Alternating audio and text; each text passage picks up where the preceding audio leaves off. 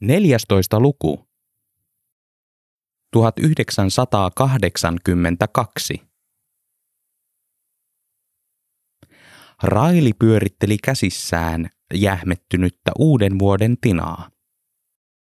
Edellisenä iltana lumeen viskattu esine näytti tulevaisuudesta kaksi asiaa. Eläköitymisen ja ystävän. Hän vilkaisi Pentin omaa tinaa. Se näytti tismalleen samalta. Railia hymyilytti. Mies oli ollut talossa ja vierashuoneessa nyt kolme viikkoa. Ei ollut murhannut, ainakaan vielä. Ei heittänyt pinoja uuden vuoden yössä päälle. Ei taluttanut suoraan Kajaanin joen syvään päähän. Tolkkumies apulaiseksi tuntui olevan, Raili huomasi. Lumityöt teki pyyteettä. Pyyteettä teki kaiken muunkin. Olisi varmaan tehnyt töitä yöt ja päivät pitkät, jollei olisi mennyt estämään. Hyvin vähän Pentti puhui.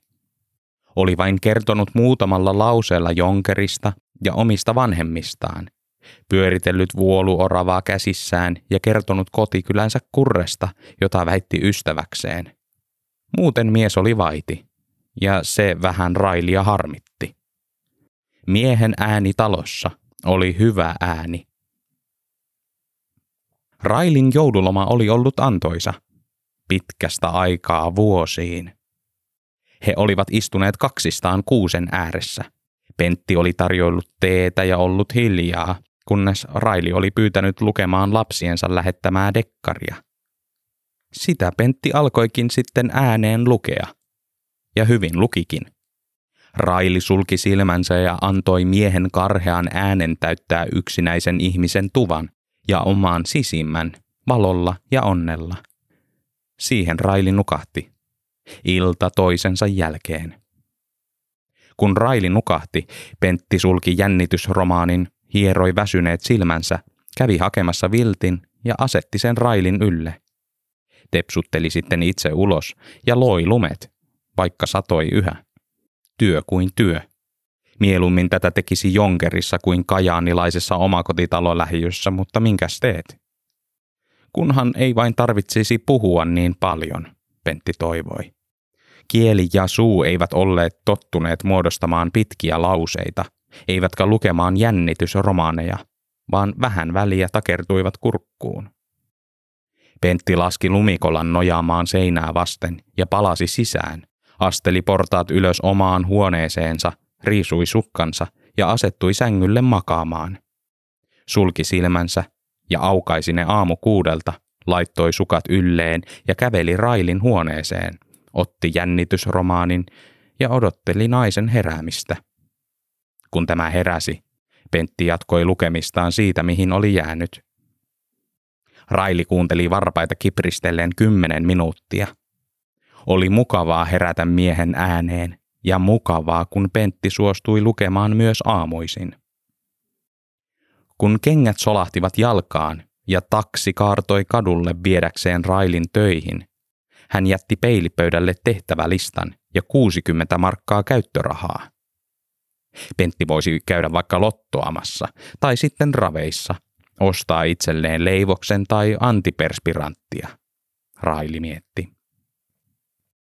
Kun Raili lähti, Pentti nosti peilipöydältä saamansa käyttörahan. Hän ihmetteli summaa. Tämäkö oli kuukauden palkka? Ei voinut olla. Tällä rahalla ei jonkeria pyöritetty. Tässä tuli tehtyä 16 tunnin työpäiviä. Pitikö Raili laiskana ja katsoi, ettei työ ollut kuin tämän arvoinen. Kului seuraava kuukausi. Pentti teki toimet ja kunnosti taloa, valmisti ruuan, luki ilta- ja aamusadut, auttoi Railin vuoteeseen ja vuoteesta ylös. Naisen silmistä näkyi tyytyväisyys, mitä enemmän hänestä huolta piti. Joskus Raili keskeytti kesken lukemisen, vain sanoakseen kuinka mukavaa oli, että Pentti oli elämässä. Railista oli mukavaa, kun kotona oli odottamassa joku, jolle puhua ja jota kuunnella – joku, joka oli samalla ajatuksen taajuudella kuin itse oli. Joku, joka teki niin paljon enemmän kuin pyydettiin. Enää olisi vain pari vuotta eläkkeeseen. Ja jos Pentti olisi vielä kuvioissa silloin, saisi kyllä kokea mukavan yllätyksen.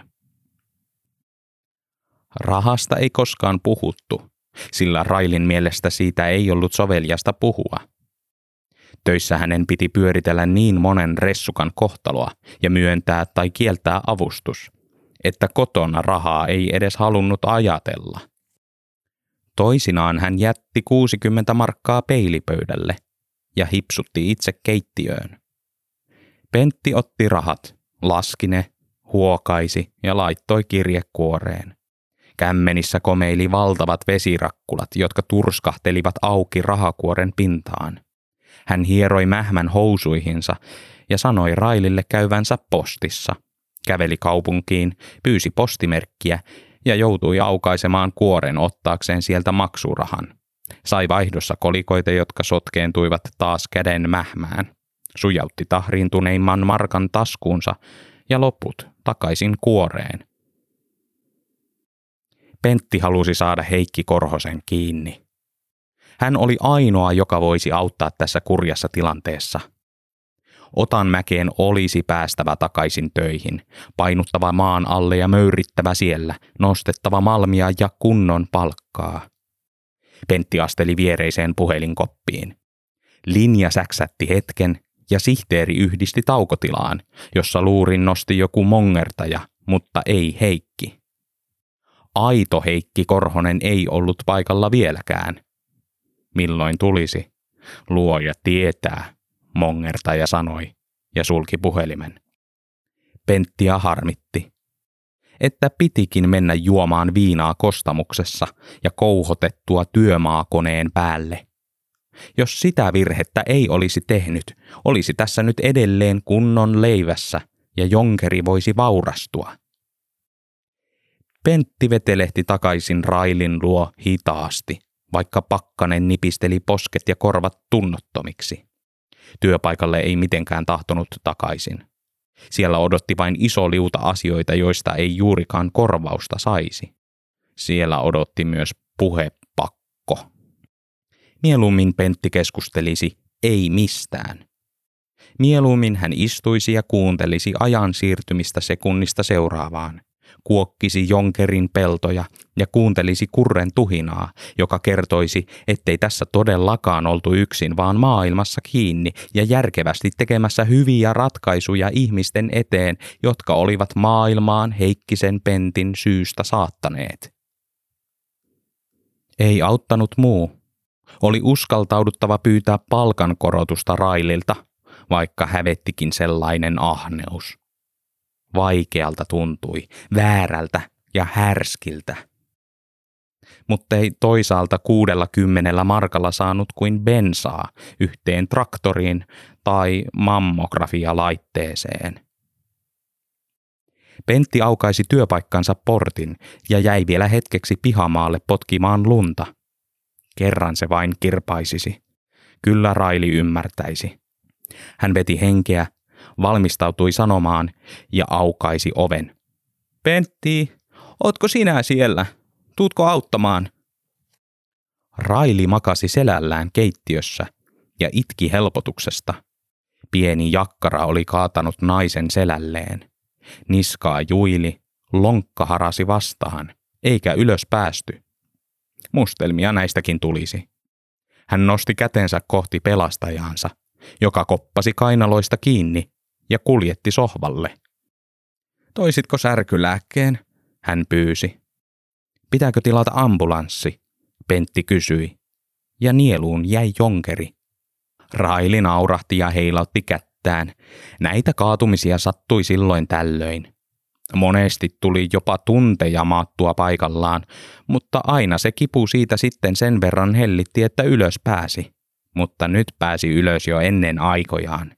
Ei tässä mitään lääkäriä tarvittu, vaan hyvä ystävä. Raili hymyili.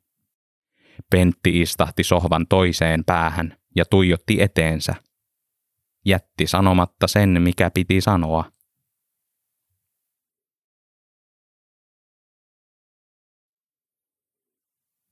Poikani Pentti. Kirjeistäsi huomaan, että olet huolissasi. Siksi kirjoitan nyt itse pidemmälti. Lue, kun on aikaa.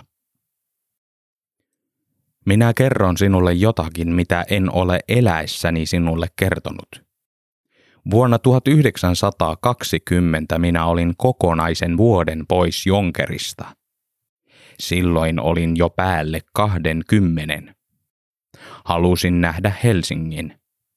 Menin ja näin kirkon ja isot tiet ja promenadeja. Ne olivat hienoja, mutta vielä hienompi oli se nuori nainen, joka seisoi resuhameessaan keskellä Esplanadin puistoa. Hän pisti joukosta esiin likaisuudellaan ja orvolla hymyllään. Menin luo ja kysyin, oliko eksynyt.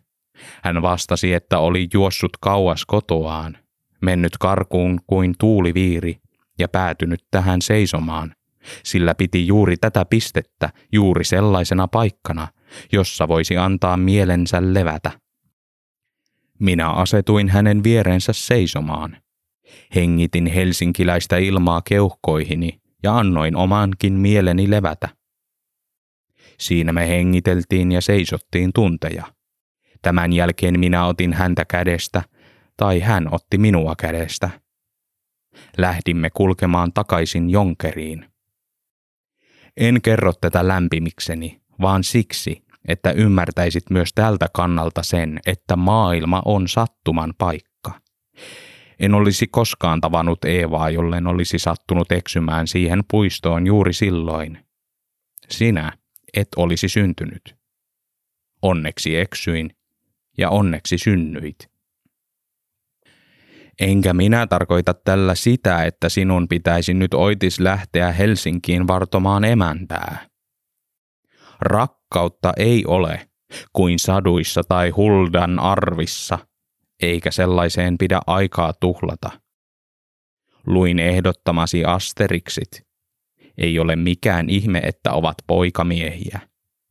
Mutta se vapaus, se mielen avoimuus ja kirkkaus, jonka saa olemalla rohkeasti maailmalla ja tekemällä juuri sitä, mikä mieleen juolahtaa, on avain suuriin elämän kokemuksiin. Elämää ei eletä määräyksestä, vaan ihmisten tähden ja sattumalta, itseä varten ja toisia varten. Tätä minä tarkoitan. Minun ja äitisi suurin elämän kokemus oli jonkeri. 20-luvulla se oli perin juurin erilainen paikka. Kaikki oli avoinna. Meistä monet olimme nuoria, niin kovin nuoria. Siksi palasimme sieltä puistosta juuri tänne. Jos sinä olisit sattunut syntymään juuri niihin vuosiin, ehkä sinunkin elämäsi olisi ollut jonkeri mutta hyvä ettei ole. Elämässä ei pidä jäädä yksin. Minulle tuli Eeva kaveriksi. Sinulla on varmasti joku siellä, tai sitten ei ole, mitäpä se minulle kuuluu. Senkään ei tarvitse olla emäntä. Voi olla vaikka kuka hyvänsä kapakka tuttu, kunhan on joku kaveri kunhan elää jollekin muullekin kuin jonkerille tai oravalle, sillä tämä kylä ei kauaa enää elä. Muista elää myös itsellesi. Ikääntymistä ei yksikään rahakuori estä, sillä jossakin fysiikka ja luonto tulee väkisinkin vastaan. Pitää olla nuori tai sopeutuvainen, jotta pysyisi maailmassa kiinni. Sinä olet molempia. Älä murehdi pienistä rahakuorista. Ei jonkeri niillä mitään tee. Terveisin, isä ja jostain äiti. Setin kieli oli jo useamman vuoden ajan ollut karhea ja kova.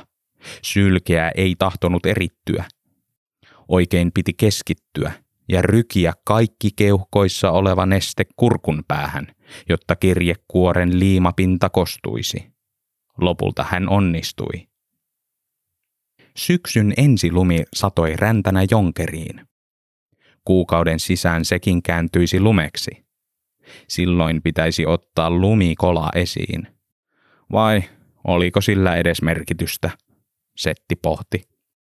Kuitenkin lopulta sataisi uudet lumet ja viiden minuutin välein tulisi hengähdystaukojakin pitää. Toisaalta kinokset olivat inhottavia vastuksia, eikä postimies pääsisi enää kulkemaan tänne. Vielä hän pääsi. Odotellessa kustia Setillä oli hyvää aikaa laittaa kahvinkeitin päälle. Residenttiä. Uuni kahteen sataan ja pakkasesta pullat pellille. Kun Eeva meni, kotitaloustaidot kohosivat silmissä. Edes jokin tässä talossa ruplatteli, kun vaimo ei. Kylän viimeinen valokin tuli tästä töllistä, kun koko muu Jonkerin väki oli jo vainaa. Heijastukset piirtelivät hentoja valojuovia pimeään ja elottomaan kylään. Ikkunasta näkyi kauas metsän laitaan. Rämettynyt oli, mutta kyllä postimies tiensä tunsi. Oli jo vähän myöhässäkin. Pitäisikö lähteä vastaan? Toisaalta tässä kunnossa pääsisi korkeintaan pellolle ja sitten pitäisi jo lähteä takaisin. Joten turhaa se varmaan olisi. Kävisi kumminkin tälläkin erää niin, että posteljooni löytäisi kompastuneena johonkin heinänkorteen. Setti palasi pöydän ääreen ja laati vielä toisen kirjeen. Tämä ei menisi kirjekuoreen. Menisi suoraan käteen. Uuni sanoi toks ja kahvin keitin lakkasi ruplattamasta. Setti kurotti kuppeja korkealta hyllyltä. Se piti tehdä varoen. Niin hauras käsi jo oli, ettei puukkokaan tahtonut enää pysyä. Lujasti keskittymällä sai vatkaamisen rauhoitettua. Maitoa nyt ei ollut, mutta kyllä kustille kelpasi mustanakin. Vartin päästä kuului kolkutus. Setti ei mennyt avaamaan ovea. Seisoi vain oven vieressä hiljaa ja kuunteli, kuinka kusti kolkutteli ja huhuili, ja lopulta ymmärsi vääntää kahvaa. Vastassa oli pullavati.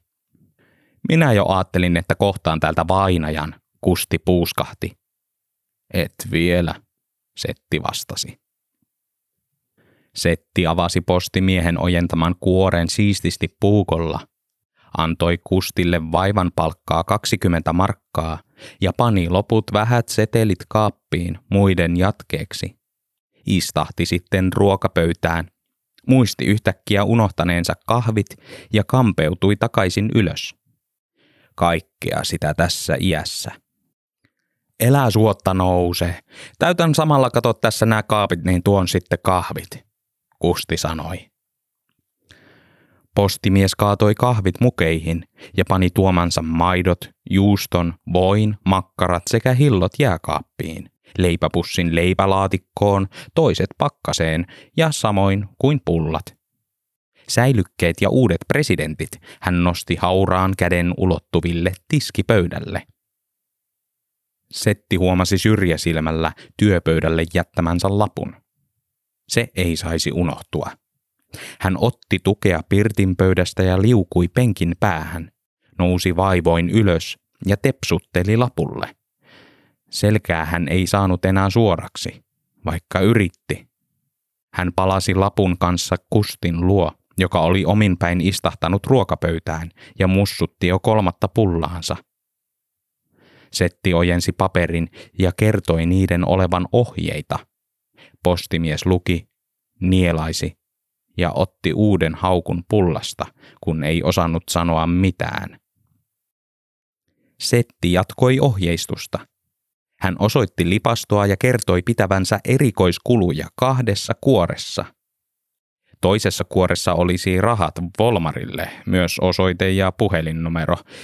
Hän tiesi kyllä ja osaisi järjestää kaiken. Hinnasta oli nimittäin jo sovittu.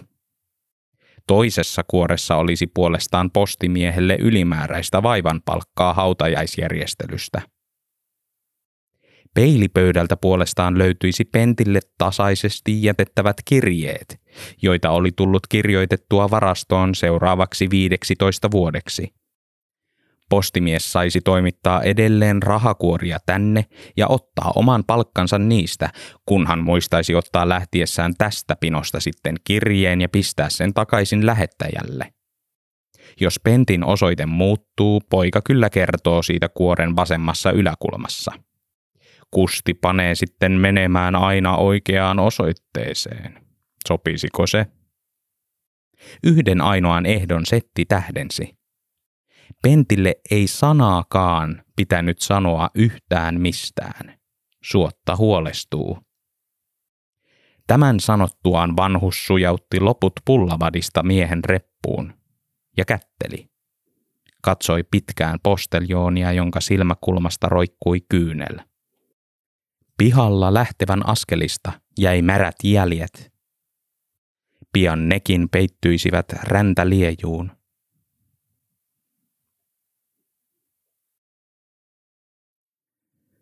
Pentti, Pentti, tutko kahtomaan, ettei riisi pala pohjaan? Pentin vatsan päällä levännyt isän kirje oli tipahtanut sängystä lattialle. Pentti nousi, pani tohvelit jalkaan, poimi kirjeen taskuunsa ja siirtyi alakertaan, vaikkei olisi tehnytkään mieli. Isän viimeisin kirje tuntui Pentistä poikkeuksellisen pahalta – Isä ei ollut maininnut, miten jonkerissa kenottavien kuusten päällä orava hyppeli. Eikä tämä ollut kertonut sitä, mitä hankintoja oltiin kylälle tehty. Se tiesi varmasti vain yhtä asiaa, vaikkei isä siitäkään puhunut. Mutta poika arvasi. Jonkeri olisi pian konkurssissa, jollei lisää rahaa pian tulisi. Miten muuten isä olisi puhellut noin outoja Helsingistä ja äidin kohtaamisesta? Pentti tiesi, että oli yhdestoista hetki pyytää palkankorotusta. Tässä oli jo yli puoli vuotta vetkuttu, mutta enää ei saanut vetkuta. Pentti astui keittiöön. Riisin jyvät pomppivat vedessä ja koko keitos kupli. Pentti vahti, ettei se palaisi pohjaan. Raili itse uhmasi lonkkaansa, könyysi jakkaralle ja nosteli kaapeista purkkeja pöydälle. Pyysi Penttiä antamaan rätin, otti vielä takaa pari purkkia ja pyyhki pölyt. Kampeutui sitten takaisin alas ja huomasi Pentin hämmentävän keitosta liian harvakseltaan. Raili asetti kämmen syrjänsä Pentin otsalle ja sai vastauksen ounasteluihinsa – on sulla otsa vähän lämpönen. Haenko kuumemittarin? Raili könkkäsi keittiöstä ulos, kolisteli hetken laatikoitaan, palasi takaisin ja pyysi panemaan mittarin kainaloon. Pentti totteli, hämmensi harvakseltaan kattilaa ja piti riisin kurissa. Kuumemittari pisteli kainaloa ja sanat mieltä.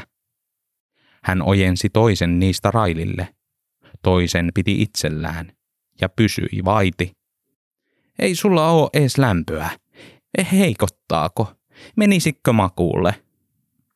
Railia huoletti.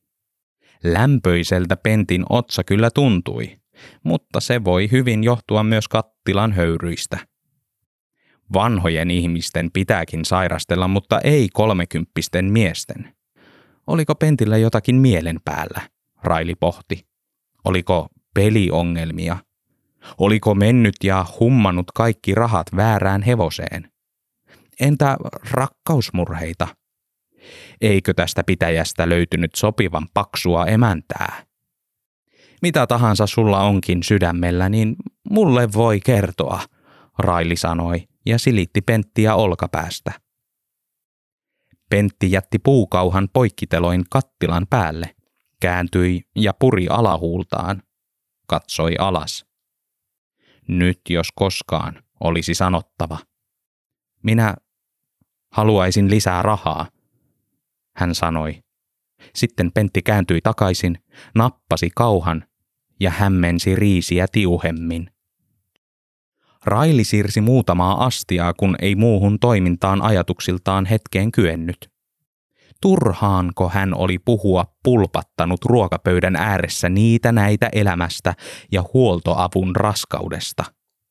Turhaanko hän oli kuvitellut Pentinkin nauttivan seurasta? Pentti asui täällä ilmaiseksi ja söi samoja puuroja, istui ja oli, luki dekkareita ja katsoi samoja uutislähetyksiä. Lisää rahaa. Lonkkansa kiusaamalta naiselta. Ahneeksiko tuokin mies nyt paljastui? Pentti tuijotti kattilaa ja perusteli vanhemmillaan ja Jonkerin hyvinvoinnilla, mutta Raili kieltäytyi kuuntelemasta, mutristi suunsa ja köpötteli ulos huoneesta lonkkarutisten.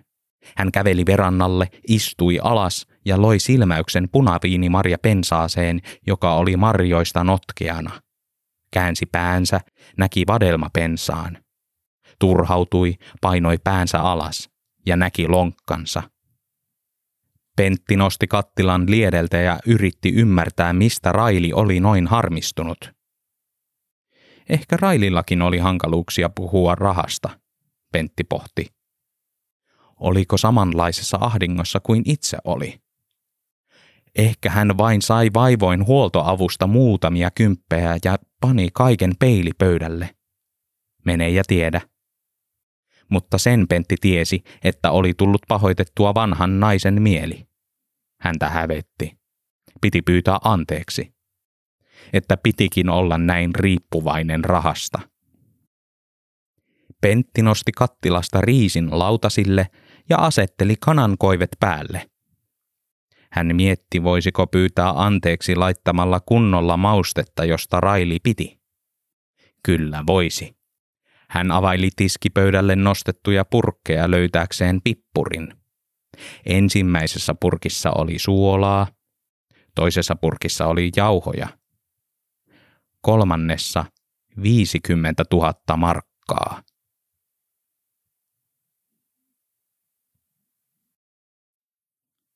Asiaan ei enää palattu. Rahasta ei puhuttu. Raili leppyi. Sovinnon merkiksi Raili vei Pentin teatteriin. Teatterissa oli käynnissä jännittävä näytelmä. Saituri köpötti lavalle ja aloitti hurjan leikin, jossa valheet ja vääryydet sekä juonittelut sekoittuivat alituiseen naurun remakkaan. Näyttelijät tekivät töitään ammattivarmuudella ja valomies räpsytteli valoja diplominsa kyllyydestä. Ilman tätä hienoa taidelaitosta jokainen täällä työskentelevä komelianttari ja taiteilija olisi huolto autettava. Koko sali nauroi, ja saituri kumarsi, levitteli jalkojaan ja irvisteli niin suuresti, että takapenkkikin hurmioitui. Tästäkään huolimatta Pentti ei hymyillyt kertaakaan tuijotti vain eteensä ja yritti ymmärtää, mistä teatterissa oli kyse. Leikkiähän se lava-ilmeily vain oli, ei totta. Se piti väliajalla miehelle tähdentää. Taksimatka kotiin oli yhä yhtä vaitonaisuutta, ja Pentti tuijotteli koko matkan takaikkunasta ulos. Railia suretti. Pitikö Pentti pitkää vihaa? vai liekö miettinyt näytöstä? Hekotteliko sisäänpäin saiturin omalaatuisuutta ja näyttelijän erinomaisuutta? Vähänpä ulospäin siitä näki. Pentti esitti mietteensä harvoin ja vielä vähemmän näytti. Eilinen turskaus palkkapyynnön muodossa oli lajissaan harvinaislaatuinen. Iltamaidon ääressä keittiössä Pentti vilkuili keittiön kaapistoja. Sanoi Railille, että magneetti olisi siitä vaihdettava, kun ei tahtonut pysyä kiinni. Railia mietitytti. Tämä oli ainoa asia, jonka mies sanoi koko illan aikana. Hän ei jaksanut sinä iltana lukea edes dekkaria. Kyllähän Raili taskurahan tarvetta toisaalta ymmärsi. Kympit kuluivat nuorten poikien käsissä sukkelaan. Mutta minne? Keskikaljaan se pentillä ei mennyt. Menikö sitten raveihin? Omalla ukolla oli ollut tapana lotota. Koskaan ei tullut kuin kolme oikein, mutta ukko sanoi tahtovansa elää alituisessa jännityksessä. Hän lottosi myös syöpädiagnoosinsa jälkeen. Kuolemaa edeltäneenä lauantaina tuli kolme plus lisänumero. Mies olisi nostanut kädet ilmaan ja tuulettanut, jos olisi kyennyt. Raili käveli rahapussille ja laski peilipöydälle sata markkaa. Koskaan tässä taloudessa ei raha vaihtanut omistajaa kädestä käteen.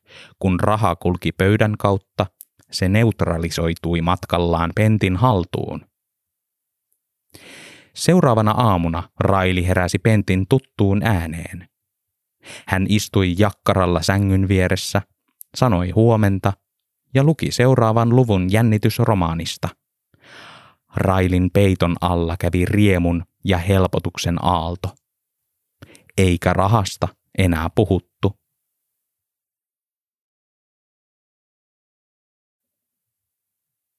Tuhatyhdeksänsataakahdeksankymmentäkolme. Postimies laahusti läpi vuoden aikojen jonkeriin, vuoroin mudassa ja vuoroin kinoksissa. Avasi pentin kirjekuoret tuvassa – ja pisti huolellisesti sataset kaappiin. Hän nappasi mukaansa setin jättämän kirjekuoren, eikä kehdannut velottaa lisää, vaikka postimerkkejä oli liian vähän. Isä oli kirjoittanut omat vastauksensa kuukausittaisiksi, mutta Kusti alkoi käydä tunnollisesti tyhjässä kylässä aina, kun poika oli omansa raapustanut. Ensin kuukauden välein ja lopulta tiheämmin, melkein joka viikko. Ihan vain, mukavan vanhan miehen muistoa kunnioittaen. Tästä syystä vastauskirjeet alkoivat mennä nopeasti ajallisesti sekaisin. Tätä ei ollut sen kummemmin ottanut huomioon setti kuin kustikaan. Kirjeenvaihto meni muun muassa näin. Sain palkankorotuksen. Liitteenä sata markkaa. Terveisin Pentti Heikkinen. Vastaus. Kiitos kuoresta. Vastaan lyhyesti tästä edespäin, sillä kynä ei oikein pysy vanhan kädessä. Puukko pysyy. Talvi etenee kohti kevättä. Terveisin isä ja äiti. Kirjoitan tällä kertaa aiemmin, sillä huolestuin. Miksi ei pysy kynä kädessä? Olethan käynyt lääkärillä. Pahoittelen, ettei tämän kuoren mukana ole rahaa, mutta kahden viikon päästä tulee. Terveisin Pentti Heikkinen. Orava lähettää terveisiä. Hyvää vappua. Kaunista povataan. Terveisin isä ja äiti. Nyt on vasta huhtikuun alku. Toden totta, käythän lääkärillä. Terveisin Pentti Heikkinen.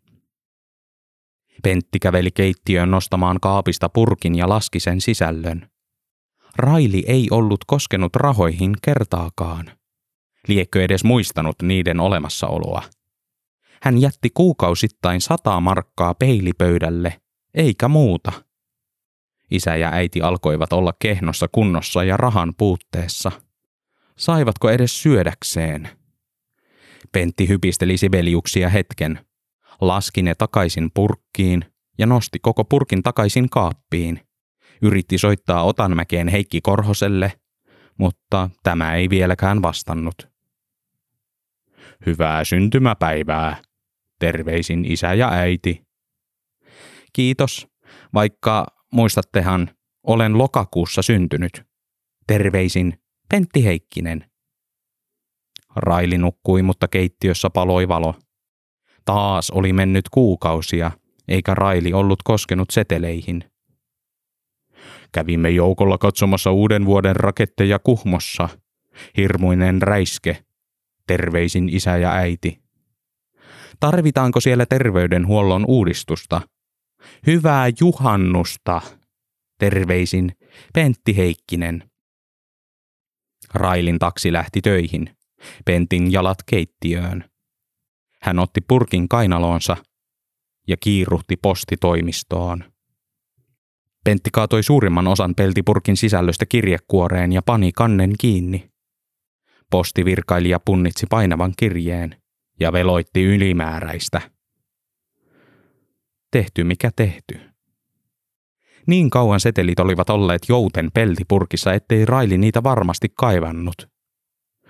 Niin monta seteliä ansaitsisi, jos olisi kostamuksessa tekemässä vastaavanlaista inventaariota. Pentti astui ovesta ulos ja veti villapaitansa kaulusta, kääntyi kadun kulmasta oikealle ja jähmettyi aloilleen nähdessään Railin köpöttelevän toisella puolella suojatietä suoraan kohti. Säikähdys oli pudottaa tyhjän peltipurkin kainalosta maahan. Onneksi se ei pudonnut. Pentti loikkasi roskaastian taakse ja pidätti hengitystään, ettei olisi aivastanut roskiksista tulevaan löyhkään. Raili ylitti suojatietä sinnikkäästi, vaikka hänen askelluksensa näytti erittäin vaivalloiselta ja valot vaihtuivat punaisiin. Pentti tuumi, minne Raili oli matkalla. Ja miksei hän ollut ottanut taksia? Normaalisti Raili olisi aamulla selittänyt juurta jaksain päivänsä kulusta ja omista menoistaan, mutta tänään ei hän ollut asiasta hiiskahtanut mitään. Railin köpötys läheni lähenemistään ja piinaavan pitkän ajan, kunnes siirtyi köpötykseksi roskisten sivulle. Hän ei ollut huomannut tätä lymyilyä. Tästä selvittiin säikähdyksellä. Pentti veti syvään henkeä helpotuksesta ja aivasti saman tien. Hän pani välittömästi käden suunsa eteen sekä silmät kiinni ja toivoi, ettei nainen ollut kuullut. Pentti. Pentti aukaisi silmänsä ja näki Railin nojaavan keppiinsä puolitoista metriä yläpuolellaan. Kiikissä oltiin. Railin silmät olivat sellaiset, ettei sinne tehnyt nyt mieli katsoa, kun tiesi paljastuvansa vain juuri sellaiseksi rötösherraksi, jota piti Jonkerissa saadun puolueesitteen mukaan laittaa kuriin. Tätä ei voisi antaa itselleen mitenkään anteeksi. Ensin juoppolallius ja sitten tämä ryöstö, vorostelu. Mikä häpeä. Impulsiivisuus oli aina virhe elämässä, tiesi Pentti. Pentti hivutti peltipurkkia kainalostaan maahan, könysi itse ylös, yritti väistellä Railin katsetta ja samalla tulkita hänen hartioistaan, oliko hän huomannut purnukkaa. Mitä ihmettä sinä sinä roskiksilla könyät? Raili nauroi, eikä huomannut mitään muuta erikoista. Tulin hakemaan siivoukseen vähän roskapusseja, Pentti narrasi, ja helahti kauttaaltaan punaiseksi. Vale ei ollut jättimäisen suuri, vaan osittain kyllä totta. Silti Penttiä hirvitti. Roskapusseja ei ollut tullut löydettyä yhtäkään työpaikalta. Raili nauroi helmeilevästi vanhan naisen naurua niin, että keppi melkein kaatui. Hän sanoi sitten naurunsa lomasta, että roskapussit ovat lapuaarin alla. Siellä niitä pitäisi olla riittämiin. Hyvä, Pentti sanoi. Oletko matkalle jonnekin? Tilaanko sinulle taksin? Railin helmeilevä hymy meni aavistuksen ruttuun. Naama punehtui ja käsi puristi kepistä selitystä. Lopulta hän sanoi sen, mikä oli lähimpänä totuutta, mutta joka ei paljastaisi Pentille aivan kaikkea. Matkatoimistoon olen menossa. Pitää ostaa sisarten pojille lomat etelään. Saatanko sinut? Pentti kysyi. Ei, älä. Minä pärjään kyllä. Tuossahan tuo on aivan vieressä. Ei sinne taksiakaan tarvinnut ottaa. Tekee hyvää reippailla. Raili taputti Penttiä olasta ja jatkoi köpöttelemistään. Pentti huokaisi ja sai hieman moraalista liikkumatilaa. Jos Raililla olisi kerran varaa lähteä ostelemaan sukulaisille etelän matkoja – oli varmasti jonkerinkin mennyt raha vain murto-osa naisen omaisuudesta. Ja vielä monikossa, pojille. Lomareissut olivat kalliita, tiesi Pentti. Todella kalliita. Jo junalippu 20 kilometrin päähän Kontiomäkeen maksoi ties kuinka monta markkaa. Pentti käveli takaisin Ullakolle ja ryhtyi tekemään Railin määräämää syyssiivousta – nosti painavien lautakasojen alta pölyttyneitä valokuvia miehestä ja miehen paperia täynnä olleesta urhasta. Heitti roskiin railin ohjeistamat rojut ja laskusti vainajan muistoesineet siististi laatikkoon, lakaisi lattian ja antoi ajatusten kiiruttaa jonkeriin, joka heräisi muutaman päivän päästä hetkelliseen yltäkylläisyyteen.